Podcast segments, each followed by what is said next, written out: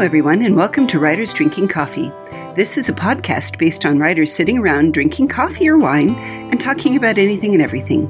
We may use explicit language and will almost certainly drop F bombs, but none of that is the point or drive of the content, so consider us PG 13. There will be rants and raves, and today a reading. There will be conflicting creative advice driven by at least three utterly disparate points of view. Your hosts today are Chaz Brenchley and me, Jeannie Warner. This is episode 20 Ashes to Ashes. Chaz is going to read us a story. Well, I am. Um, I, yeah, but I want to talk to you a little bit about it first because there are three things to say about this story. With any luck, I'll remember at least two of them.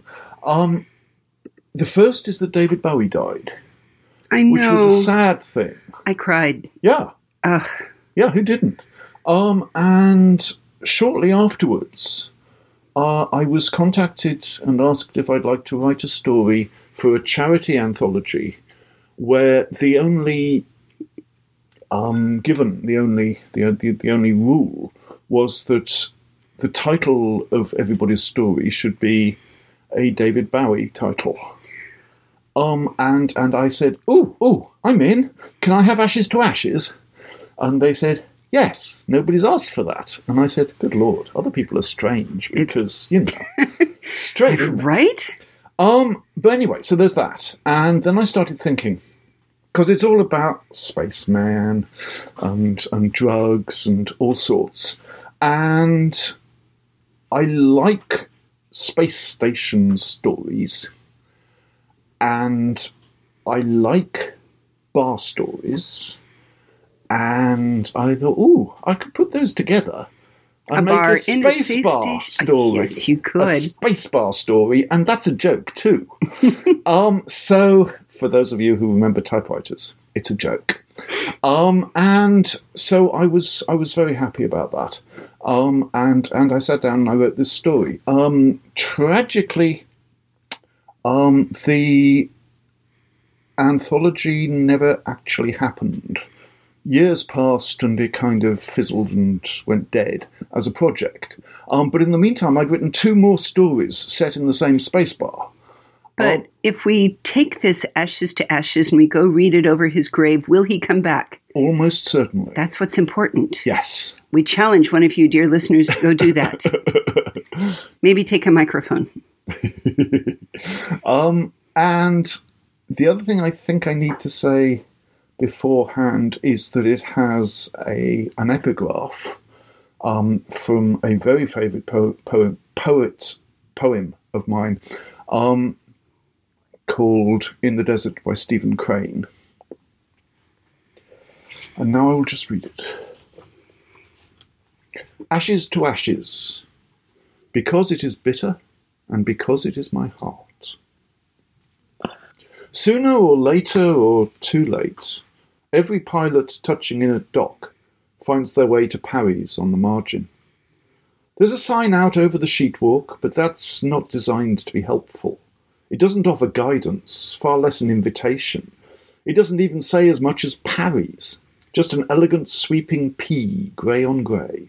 You need to know where you're going, essentially, or have someone take you in.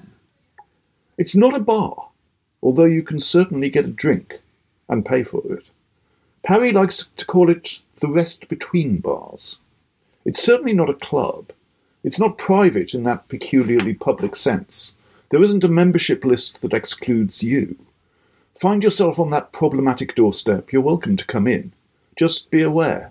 There's a whole lot happening in Parry's that is really very private indeed. Most of it is not your business, and it would be a mistake to make it so. Mercy Mercy walks in like a blow to the heart, like a benediction. Spacers run tall, but Mercy's taller.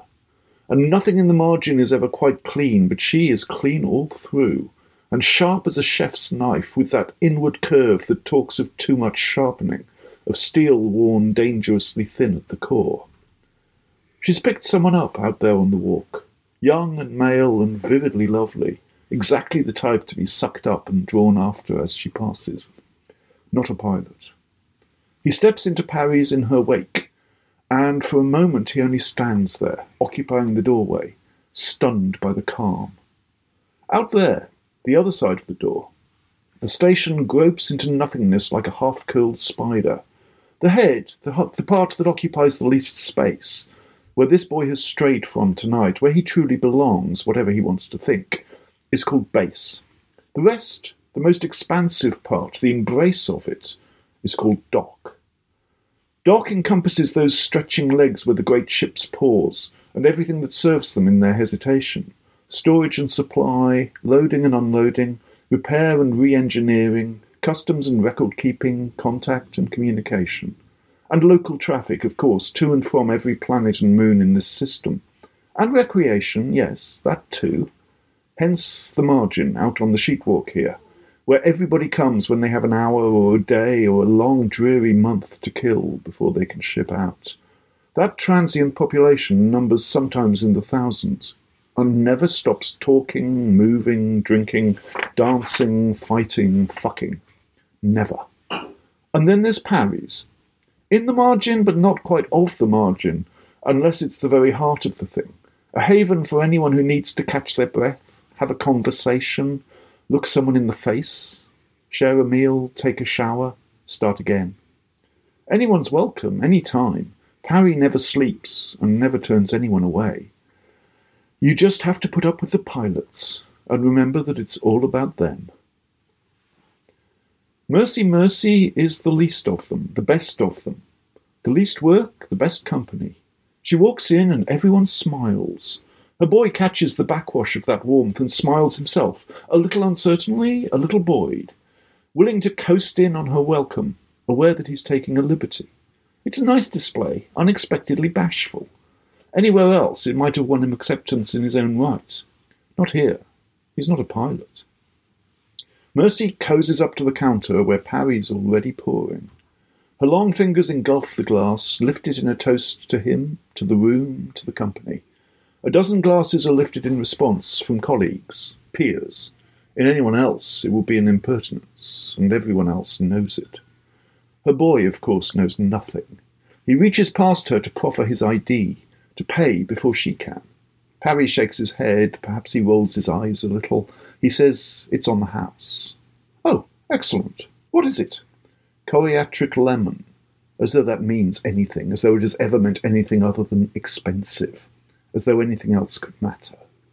Oh, he knows nothing of anything except the price. He says, Make that two, will you?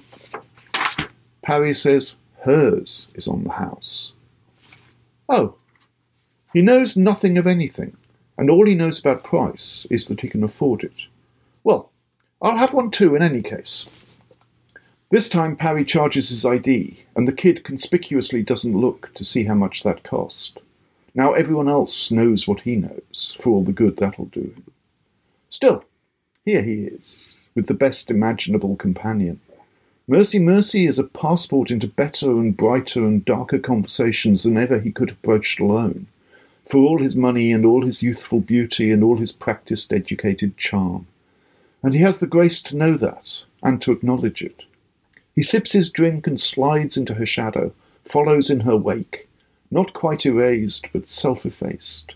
And that's charming too, and beautifully done, as though he were, after all, wiser than his years. Perhaps he is.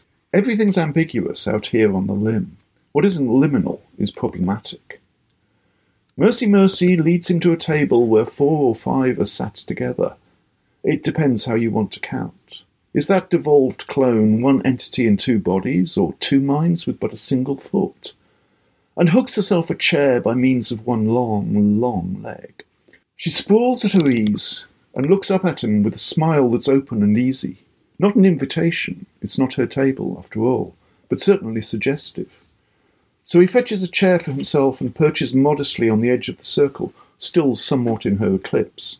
Really, he's managing this unexpectedly well. So, says Mercy, who's new? Her boy, of course, is newer than new, but that's not what she means at all. Around the table there is, or are, ten Barry the clones, who will cheerfully answer to either name or both together, and always wants to be asked about the other eight in order to be mysteriously evasive in reply. That's not new, of course, that's repertoire. So is Brone, the hulking shutter self entity, the pilot without a ship, the lone traveller who never leaves the station, who has barely ever even been seen to leave Parry's. It has a room in the back and a seat in here. That seems to be enough, by and large. If this is anyone's table, it must be Brone's.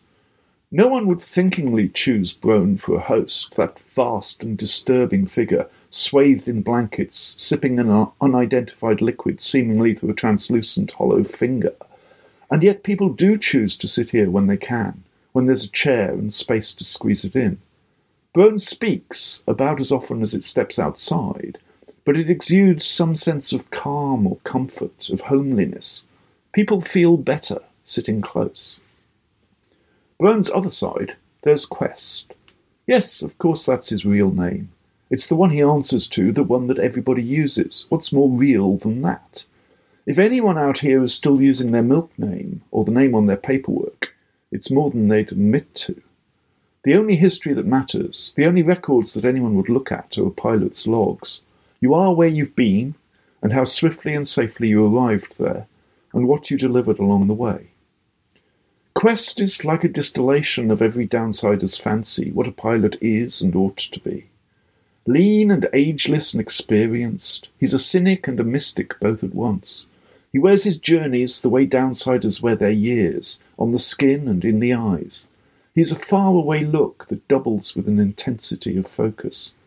Asked if he has another name, he'll say vision.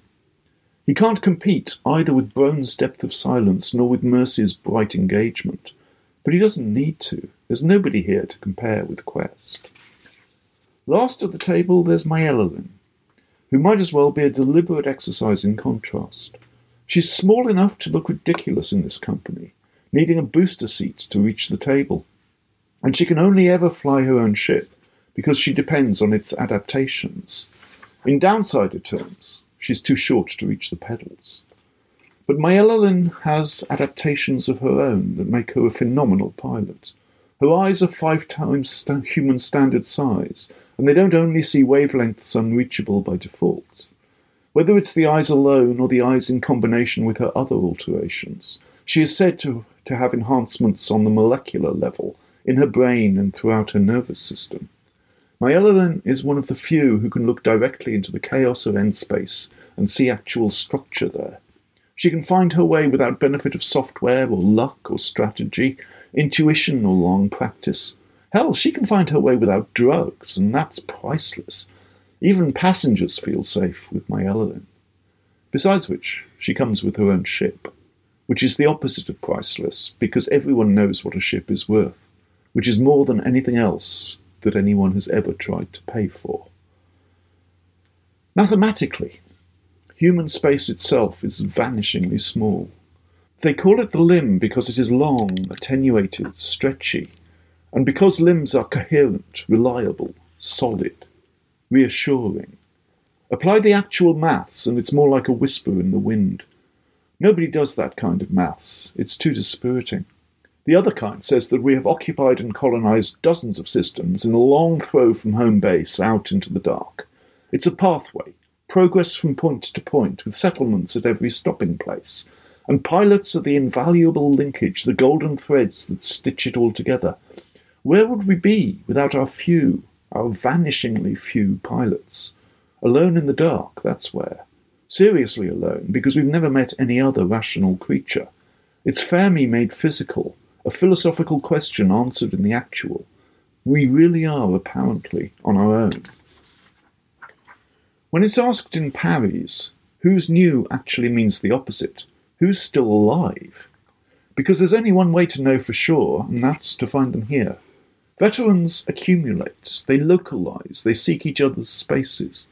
Parry's is a node, where everywhere else is just a destination. Myelolyn lifts her sharp little chin and uses it to point into a shadowed corner. Ferrell is, she says, meaning not Ferrell's new, because they all know him intimately, but Ferrell's back. Now that is new. That is news. That is a call to duty, or else a call to arms. Mercy Mercy looks and sighs and turns to her pretty boy and says, Enjoy your drink, sweetie, and walks away without a backward glance. Ferrell wears his shadows like a cloak, like Brone its blankets, a wraparound mood that no one is invited to peer beneath. No one, ever. Which does, bizarrely, almost unthinkably, include mercy. Which does not, of course, keep her from trying. She thinks it important to try. Perhaps it's only important to her, but that's enough, surely. Besides, he's a pilot. Pilots are rare and precious and tend to come broken one way or another. Survival is a damaging business. It's Ferrell's table, and he's alone as ever. Mercy Mercy touches the back of an empty chair, raises a questioning eyebrow. He shrugs. He truly doesn't care. He can be just as much alone in company, or just as little. This could be his great failure, his entire incapacity to leave humanity behind. However hard he tries, however far he goes, he's always got himself for company, and they don't come more human than that. She sits, and just for a moment her fingers shift to touch his glass. Like the eyebrow and the shrug, there's a whole unspoken conversation going on here, except that this one's more of a monologue. He doesn't trouble to shrug this time. They've unsaid it all before. Pilots don't drink when they're in port, off duty, away from their ship. Nor do they smoke, nor drug, no intoxicants. Downtime is about reacquainting themselves with their bodies, living inside their skins. They seek out strong flavours and vivid experiences, and all of them in real time, unmitigated, undisguised. Sex is popular, commitment is not. Hence Mercy's boy, casually acquired and just as casually abandoned. If he's still around later, she'll pick him up again, maybe. If he's lucky, if she's back in the mood, if Ferrell doesn't turn even that sour and unrewarding. Pilots don't drink, but Ferrell does. And worse than that, he blinks up at her and she can see that he's still taking hexumeth.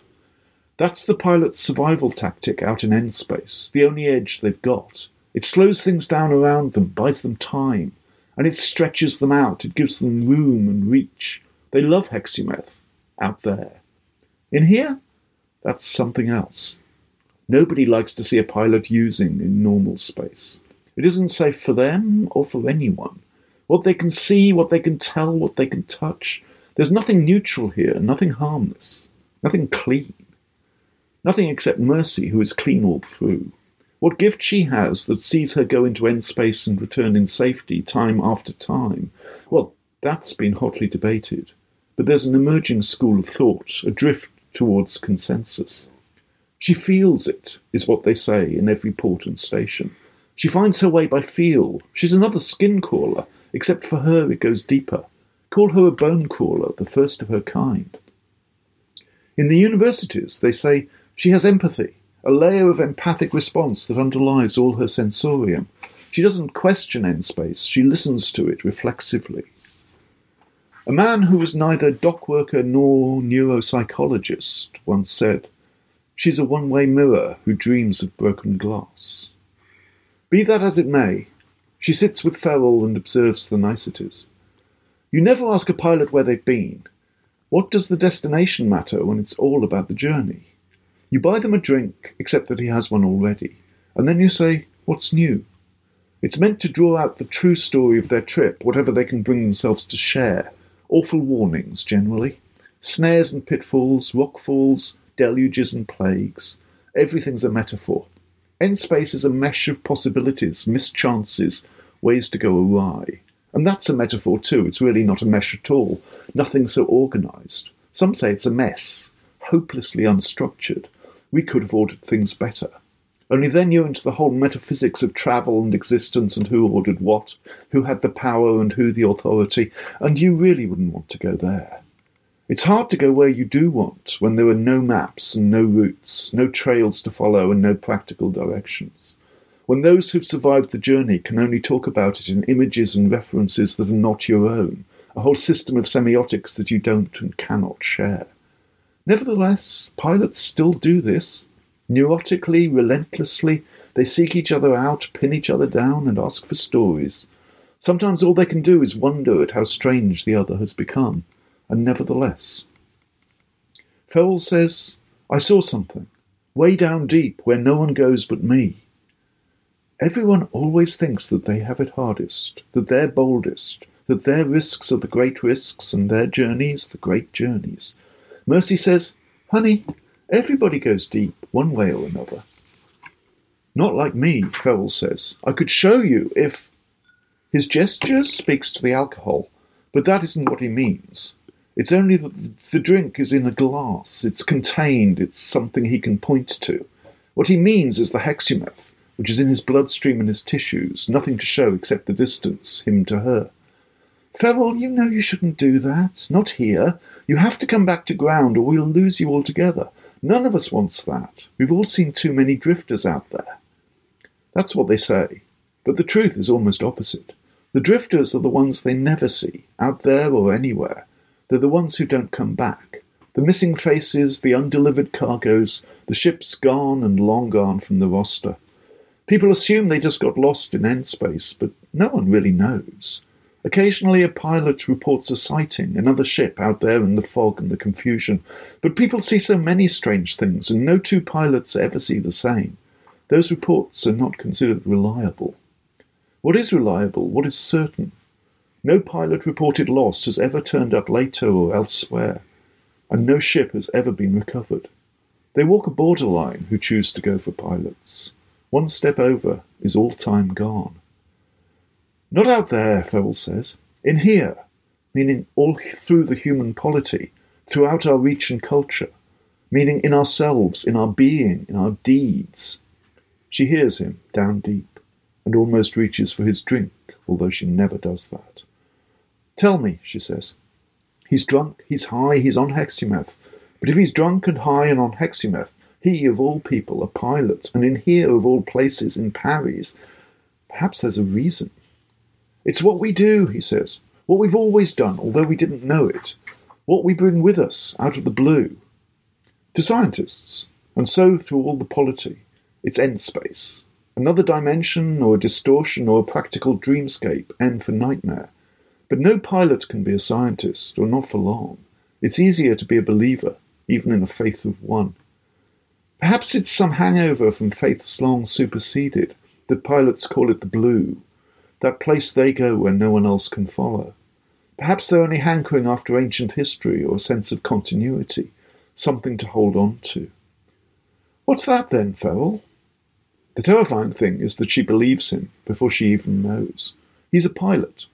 He brought his ship safe to dock, and then he came here. If his mind is broken, it's since he birthed. It's because of this, of what he's found in here. Not N-Space has done this to him, not the blue. That only made it possible, perhaps. Ignorance, he says, misinformation, lies, that's what we ship one system to the next, one year to the next, one generation, all down the line. We tell them we're so special, he says, we're so important, they're indispensable lifeline. How would they ever hold the polity together without us? We few, we sacred few, all the stand between them and isolation, every system on its own again, and humankind alone again in the dark? Well, we are. Alone, I mean. No, he says. No, we're not. Wherever we've been, she says, it's just us. We've never found other intelligent life. Even Brone, the Shutter Self entity, even that is human, of a sort. Far and far from baseline, but human yet, human after all. Ferrell says, We've never found intelligent life. No. And there's such despair in his voice. He's so irretrievably broken. She reaches over the table to grip his hand. She never does that. Pilots get willingly, wilfully physical with the world, with passing strangers, with any body they can, but not with each other as a rule. That's not a place they care to go. After a moment, he says what he's been building up to all this time, what he's been dodging around. I was out there, he says, down deep, he says, and I saw, I saw a ship. Ferrell, we all see things we think are real. Yes, he says, yes, we do. And you know what? We're right. Just that once, that little way, we're right. It's all we've got. And then we come back in here and tell each other we were wrong, just that once, that little way. I saw a ship, he says again. Not like the stories, the incredible designs, the great living ships, or the webs of coherent light. I'm sure those are all true too. I'm sure there are aliens all through the blue. But I saw one of ours. Not recent, not current, not one of us. It must have been centuries old, but still. Human built for sure. It used to have a number on the side. Mostly gone now, space dust and time. I couldn't read it. I can't tell you who flies that ship, who flew it. But that's the point, he says. It wasn't adrift. It was purposeful, travelling, going somewhere, the way we do. I could feel her, he says, the pilot, working her way through the blue. I guess if two ships come that close, it's going to be because their pilots work the same way, more or less, think the same way, feel the same something. We could have connected. If I'd been sharper, he says, we could have talked. I could almost hear her. I could almost follow her. I did try, but she slipped away from me, going somewhere I couldn't quite reach. And that's when I saw it all so clear. That's when I understood, just when I lost her. They're not lost, he says, the ones who don't come back. Not the pilots, not the ships. Not drifting, no. Going somewhere we can't get to because we're not good enough. We thought they were the failures, he says, but it's not them, it's us. They're better than us. They don't just hobble from one system to the next the way we do, bound to human space and human reach. We fall short and turn back where they go all the way. And not alone, he says. They only have to go alone the first time, from us to them, to break through. That's where all the other races are, Mercy, on the other side of the blue, where you and I can't go, not good enough. We thought we were the stars, he says, and they were the fallen. But it was the other way around. We fell back where they went on ahead. I thought, he says, I thought if I kept on taking the hexameth, if I tried to find another way of seeing us in here, I could maybe see a way to bring us all through together. Of course I was wrong, he says. Why would I ever think otherwise? I've always been wrong. That's the point. Like all of us, he says, with a powerless sweep of his arm. Mercy barely snatches his glass away in time to save it. We're the rejects, he says, louder now, snatching it back again. What's the point of keeping clean? Going out, we're never going to get there. Coming back, we're always going to know. Now they are. She is. Mercy Mercy looks around at all those pilots looking back at her, and she can't think of anything except how she's going to tell them, what she's going to say. Maybe she should start with drinks all round, not coriatric lemon. Oh, I like that one. it reminded me oddly of Skeen.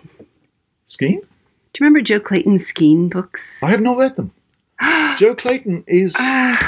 um, I you, I know of her from all many directions, and I have just never read them. Well, you have her books in Yes, your house. I know this. So, Right, okay. I should get right on Skeen's Leap, Skeen's Return, and Skeen's Search.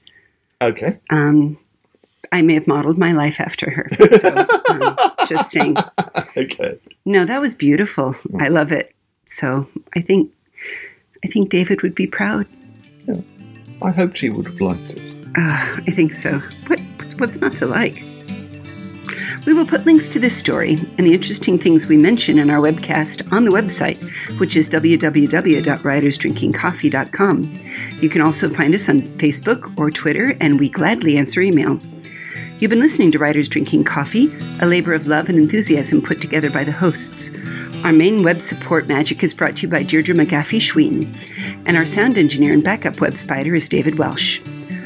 Our intro music is Pretty Maid Milking a Cow, and our exit music is Breakfast with a Morning Person, both by Michael Ingberg.